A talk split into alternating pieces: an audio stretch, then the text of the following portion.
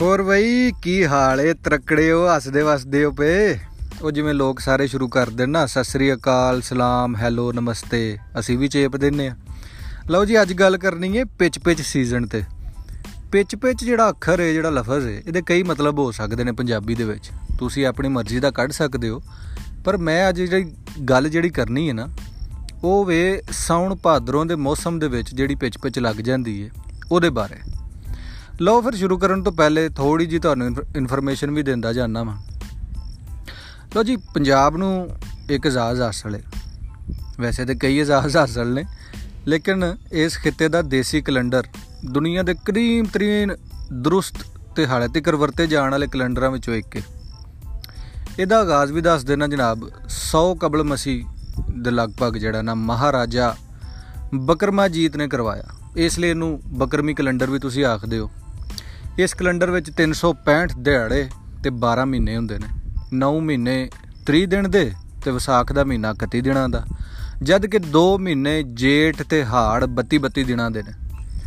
ਵੈਸੇ ਤੁਸੀਂ ਮਜ਼ਾਕ ਵਿੱਚ ਸੁਣਿਆ ਹੋਣਾ ਕਿ ਇੱਕ ਮਹੀਨਾ ਜੇਠ ਦਾ ਵੀ ਹੁੰਦਾ ਤੇ ਅੱਗੋਂ ਹੱਸ ਛੱਡਦੀਆਂ ਨੇ ਬੀਬੀਆਂ। ਹੁਣ ਮੈਨੂੰ ਨਹੀਂ ਪਤਾ ਇਹਦਾ ਮਤਲਬ ਕੀ ਹੈ ਅੱਛਾ ਜੀ ਮਹੀਨੇ ਕਿਹੜੇ ਨੇ ਸਾਡੇ ਕੋਲ? ਵਿਸਾਖ, ਜੇਠ, ਹਾੜ ਸੌਣ ਭਾਦਰੋਂ, ਅਸੂ, ਕੱਤੇ, ਮੱਗੜ ਪੋ ਮਾਗ ਫੱਗਣ, ਚੇਤਰ। ਇਹ ਤੁਸੀਂ ਸਾਰਿਆਂ ਨੇ ਸੁਣੇ ਹੋਣੇ ਨੇ, ਜਿਨ੍ਹਾਂ ਨਹੀਂ ਸੁਣੇ ਉਹਨਾਂ ਹੁਣ ਸੁਣ ਲੈ ਨੇ ਤੇ ਇਹ ਯਾਦ ਕਰ ਲਓ ਮੇਰੇ ਖਿਆਲ ਨਾਲ, ਤਾਂ ਕਿ ਅਸੀਂ ਇੱਕ ਰਿਕਾਰਡ ਜਿਹਾ ਬਣਾ ਲਈਏ। ਅੱਛਾ, ਫਿਰ ਇਹਨਾਂ ਦਿਹਾੜਿਆਂ ਵਿੱਚ ਨਾ 8 ਪੈਰ ਹੁੰਦੇ ਨੇ। ਉਹ ਜਿਹੜਾ ਕਹੀਦਾ ਨਾ, ਅੱਠੇ ਪੈਰ ਨੀਂਦ ਨਾ ਆਉਂਦੀ, ਅੱਠੇ ਪੈਰ ਤਰਾ ਨਿਕਲ ਜਾਂਦਾ, ਉਹ 8 ਪੈਰ ਕੀ ਨੇ ਉਹ ਵੀ ਦੱਸਦਾ ਚੱਲਣਾ। ਜਨਾਬ, ਸਭ ਤੋਂ ਪਹਿਲਾਂ ਹੁੰਦਾ ਧੰਮੀ ਵੇਲਾ, ਫਿਰ ਉਹ ਹੁੰਦਾ ਜਨਾਬ ਦੁਪਹਿਰ ਵੇਲਾ। ਫਿਰ ਹੁੰਦਾ ਪੇਸ਼ੀ ਵੇਲਾ, ਫਿਰ ਡੀਗਰ ਵੇਲਾ, ਫਿਰ ਨਮਾਸ਼ਾ ਵੇਲਾ, ਫਿਰ ਕੁਫਤਾ ਵੇਲਾ, ਫਿਰ ਅੱਧ ਰਾਤ ਵੇਲਾ ਤੇ ਫਿਰ ਸਰਗੀ ਵੇਲਾ। ਹੋਣਾ ਤੇ ਵੈਸੇ ਸਰਗੀ ਵੇਲਾ ਪਹਿਲੇ ਚਾਹੀਦਾ ਸੀ, ਮੈਂ ਜ਼ਰਾ ਪੁੱਠਾ ਜਿਹਾ ਛਿੱਕ ਦਿੱਤਾ। ਸਰਗੀ ਵੇਲੇ ਉੱਠ ਕੇ ਹਾਲੀ ਜਿਹੜੇ ਨੇ ਹੱਲ ਵਾਂਦੇ ਨੇ ਤੇ ਅੱਜ ਕੱਲ ਟਰੈਕਟਰ ਵਗਦਾ ਤੇ ਪੈਲੀਆਂ 'ਚ ਲੋਕ ਚੱਲ ਜਾਂਦੇ ਨੇ ਜਾ ਕੇ ਤੇ ਵਾਈ ਬੀਜੀ ਕਰਦੇ ਨੇ। ਫਿਰ ਛਾਹ ਵੇਲੇ ਦੀ ਰੋਟੀ ਆਉਂਦੀ ਹੈ। ਉਹ ਅਬਰਾਰ ਦਾ ਗਾਣਾ ਸੁਣਿਆ ਹੋਣਾ ਛਾਹ ਵੇਲੇ ਦੀ ਰੋਟੀ ਲੈ ਕੇ ਡੇਰੇ ਤੇ ਨਹੀਂ ਆਈ ਤੂੰ। ਇਸੇ ਕਰਕੇ ਪਤਾ ਨਹੀਂ ਬਾਬੇ ਕੋਲੋਂ ਧੌਣ ਵੀ ਪਨਵਾਈ ਤੂੰ, ਨਹੀਂ ਤੈਨੂੰ ਕਿਹੜੀ ਗੱਲ ਦਾ ਮਾਣ ਹੈ, ਤੂੰ ਕਿੱਡੀ ਤੂੰ ਪ੍ਰਧਾਨ ਹੈ ਸਮਥਿੰਗ ਸਮਥਿੰਗ ਇਹੋ ਜਿਹਾ ਸੀ ਕੁਝ ਬਾਕੀ ਗੱਲ ਮੁੱਕਦੀ ਹੈ ਜਨਾਬ ਪਿਚ ਪਿਚ ਸੀਜ਼ਨ ਤੇ, ਜ਼ਿੰਦਗੀ ਇਸ ਟਾਈਮ ਬੜੀ ਤੰਗ ਪਈ ਲੰਘਦੀ ਹੈ ਇਹ ਪਿਚ ਪਿਚ ਸੀਜ਼ਨ ਤੋਂ ਮੇਰੀ ਬੜੀ ਜਾਣ ਜਾਂਦੀ ਹੈ ਇਹ ਜਿਹੜਾ ਸਾਉਣ ਭਾਦਰੋਂ ਦਾ ਜਿਹੜਾ ਮੌਸਮ ਹੈ ਨਾ, ਇਹ ਜਿਹੜੇ 2 ਮਹੀਨੇ ਨੇ, ਇਹਦੇ ਵਿੱਚ ਜ਼ਾਹਰ ਹੈ, ਮੁੰਜੀ ਲੱਗਦੀ ਹੈ ਪੰਜਾਬ ਦੇ ਵਿੱਚ ਲਾਬਾਂ ਲੱਗਦੀਆਂ ਨੇ। ਲੇਕਿਨ ਸਾਹ ਵੀ ਡਕਿਆ ਜਾਂਦਾ, ਜਿਵੇਂ ਆਕਸੀਜਨ ਘਟ ਗਈ ਹੋਵੇ ਜਾਂ ਜਨਾਬ ਬਿਲਕੁਲ ਹੀ ਨਾ ਜਮਦ ਹੋ ਜਾਂਦੀ ਹੈ ਹਰ ਸ਼ਾਈ ਉਹ ਹਿਸਾਬ ਹੈ ਕਿ ਤੁਸੀਂ ਨਹਾਣ ਜਾਓ ਤੇ ਨਹਾ ਕੇ ਜਦੋਂ ਨਿਕਲਦੇ ਹੋ ਤੇ ਪਤਾ ਹੀ ਨਹੀਂ ਲੱਗਦਾ ਕਿ ਜੁੱਸੇ ਦੇ ਉੱਤੇ ਜਿਹੜੇ ਤਰੋਪੇ ਨੇ, ਉਹਨਾਂ ਚੋਂ ਪਾਣੀ ਕਿਹੜਾ ਹੈ ਤੇ ਮੁੜਕੇ ਵਾਲੇ ਕਿਹੜੇ ਨੇ। ਕਾਚਾ ਮਾਚਾ ਵੱਜ ਜਾਂਦਾ। ਯਾਨੀ ਇਧਰੋਂ ਨਹਾ ਕੇ ਨਿਕਲੇ ਹੋ, ਇਧਰੋਂ ਫਿਰ ਮੁੜ ਕੇ ਫਿਰ ਪੱਖੇ ਅੱਗੇ ਖਲੋਂਦੇ ਹੋ ਪਏ। ਕਿਸੇ ਪਾਸੇ ਜ਼ਿੰਦਗੀ ਸਕੂਨ ਵਿੱਚ ਨਹੀਂ।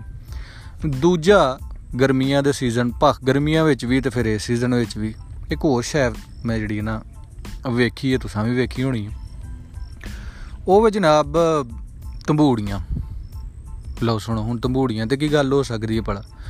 ਲੇਕਿਨ ਤੰਬੂੜੀਆਂ ਜਿਹੜੀਆਂ ਨੇ ਨਾ ਖੱਟੇ ਰੰਗ ਦੀਆਂ ਜਿਹੜੀਆਂ ਹੁੰਦੀਆਂ ਨੇ, ਉਹਨਾਂ ਬੜੀ ਜਾਨ ਜ਼ਾਬ ਕੀਤੀ ਹੈ ਘਟੋ ਘਟ 2020 ਚ ਤੇ ਬੜੀ ਕੀਤੀ ਹੈ ਉਹ ਰਾਕੜ ਦੀ ਤਰ੍ਹਾਂ ਹੁੰਦੀਆਂ ਨੇ, ਆ ਕੇ ਕਦੀ ਮੱਥੇ ਤੇ ਵੱਜਦੀਆਂ ਨੇ, ਕਦੀ ਲੜ ਕੇ ਨਿਕਲ ਜਾਂਦੀਆਂ ਨੇ। ਇਧਰੋਂ ਤੰਬੂੜੀ ਲੜੀ ਨਹੀਂ ਤੇ ਉਧਰੋਂ ਤੁਸੀਂ ਲੋਹਾ ਲੱਭਿਆ ਨਹੀਂ। ਲੋਹਾ ਲੱਭ ਕੇ ਤੇ ਮਲਦੇ ਹੋ, ਕੋਈ ਸਾਬਣ ਰੱਖ ਕੇ ਬੈਠਾ ਰਹਿੰਦਾ ਹੈ, ਫਿਰ ਸੋਜ ਚੜ ਜਾਂਦੀ ਏ, ਫਿਰ ਤੁਸੀਂ ਕੋਈ ਗਾਲਾ ਛੜਾ ਕੱਢ ਦਿੰਦੇ ਹੋ ਤੰਬੂੜੀ ਨੂੰ। ਦੂਜਾ ਨਾ, ਇੱਕ ਬੜੀ ਮਜ਼ੇਦਾਰ ਚੀਜ਼ ਹੁੰਦੀ ਹੈ ਪੰਜਾਬ ਦੇ ਵਿੱਚ। ਉਹ ਹੁੰਦਾ ਕਿ ਬਾਲ ਖੇਡਦੇ ਹੁੰਦੇ ਨੇ, ਉਹਨਾਂ ਚੋਂ ਇੱਕ ਜਾਂ ਦੋ ਬਾਲ ਘੱਟੋ ਘੱਟ ਇਹੋ ਜਿਹੇ ਜ਼ਰੂਰ ਹੋਣਗੇ ਜਿਹਦੀਆਂ ਦੋਵੇਂ ਅੱਖਾਂ ਮੀਟੀਆਂ ਹੋਣਗੀਆਂ। ਉਹਨੇ ਕਿਤੇ ਨਾ ਕਿਤੇ ਤੰਬੂੜੀਆਂ ਦੇ ਖੱਖਰ ਨੂੰ ਛੇੜਿਆ ਹੋਵੇਗਾ, ਕਿਤੇ ਵੱਟਾ ਮਾਰਿਆ ਹੋਵੇਗਾ, ਕੁਝ ਕੀਤਾ ਹੋਵੇਗਾ। ਉਹ ਤੰਬੂੜੀ ਜਦੋਂ ਲੜਦੀ ਜਿਹੜਾ ਫਿਰ ਦੋਵਾਂ ਅੱਖਾਂ ਨੂੰ ਸੋਜ ਪੈਂਦੀ ਏ। ਉਹ ਫਿਰ ਬੰਦਾ ਚੀਨੀ ਮੀਨੀ ਜਿਹਾ ਹੋ ਜਾਂਦਾ। ਅੱਛਾ, ਉਹ ਬਾਲ ਨੂੰ ਵੇਖ ਕੇ ਤੁਹਾਡਾ ਹਾਸਾ ਨਿਕਲ ਜਾਂਦਾ। ਬਾਲ ਤੁਹਾਨੂੰ ਵੇਖ ਕੇ ਹੱਸਦਾ, ਤੁਹਾਡਾ ਫੇਰ ਹਾਸਾ ਨਿਕਲ ਜਾਂਦਾ।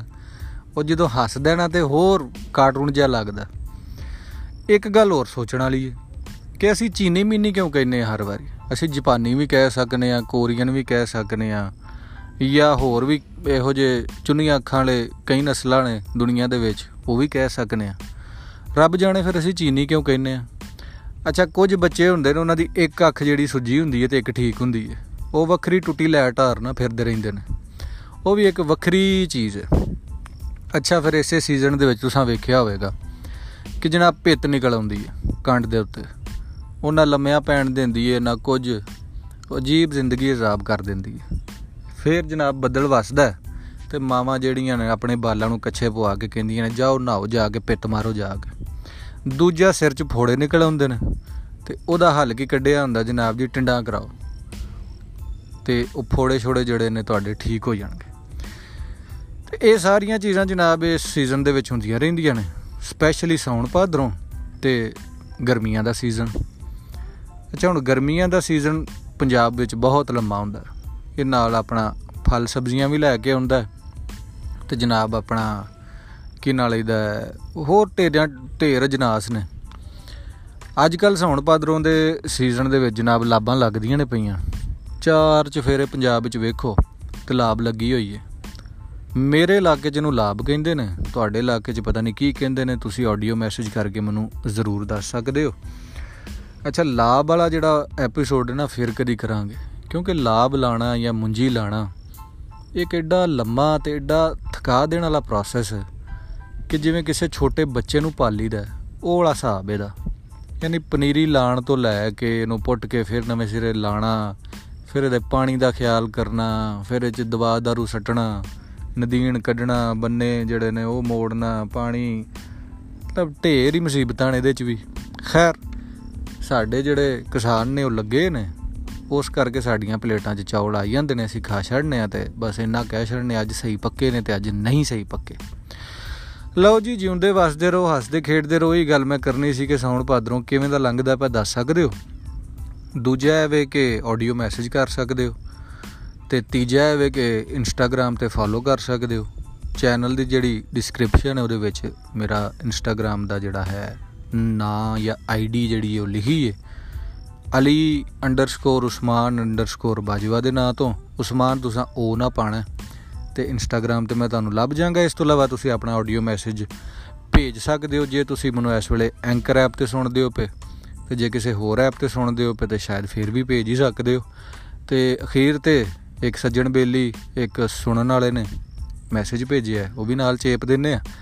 ਤੇ ਇਹੋ ਜਿਹੇ ਮੈਸੇਜ ਕੱਲੋਗੇ ਤੇ ਲਹੂ ਵਧੇਗਾ, ਖੂਨ ਵਧੇਗਾ, ਹਿੰਮਤ ਵਧੇਗੀ, ਤੇ ਅਸੀਂ ਤੁਹਾਡੇ ਨਾਲ ਗੱਲਾਂ ਕਰਦੇ ਰਾਂਗੇ ਹੱਸਦੇ ਵਸਦੇ ਰਹੋ ਡੱਡੂਆਂ ਦੀਆਂ ਆਵਾਜ਼ਾਂ ਆ ਰਹੀਆਂ ਨੇ ਜਿਉਂਦੇ ਰਹੋ।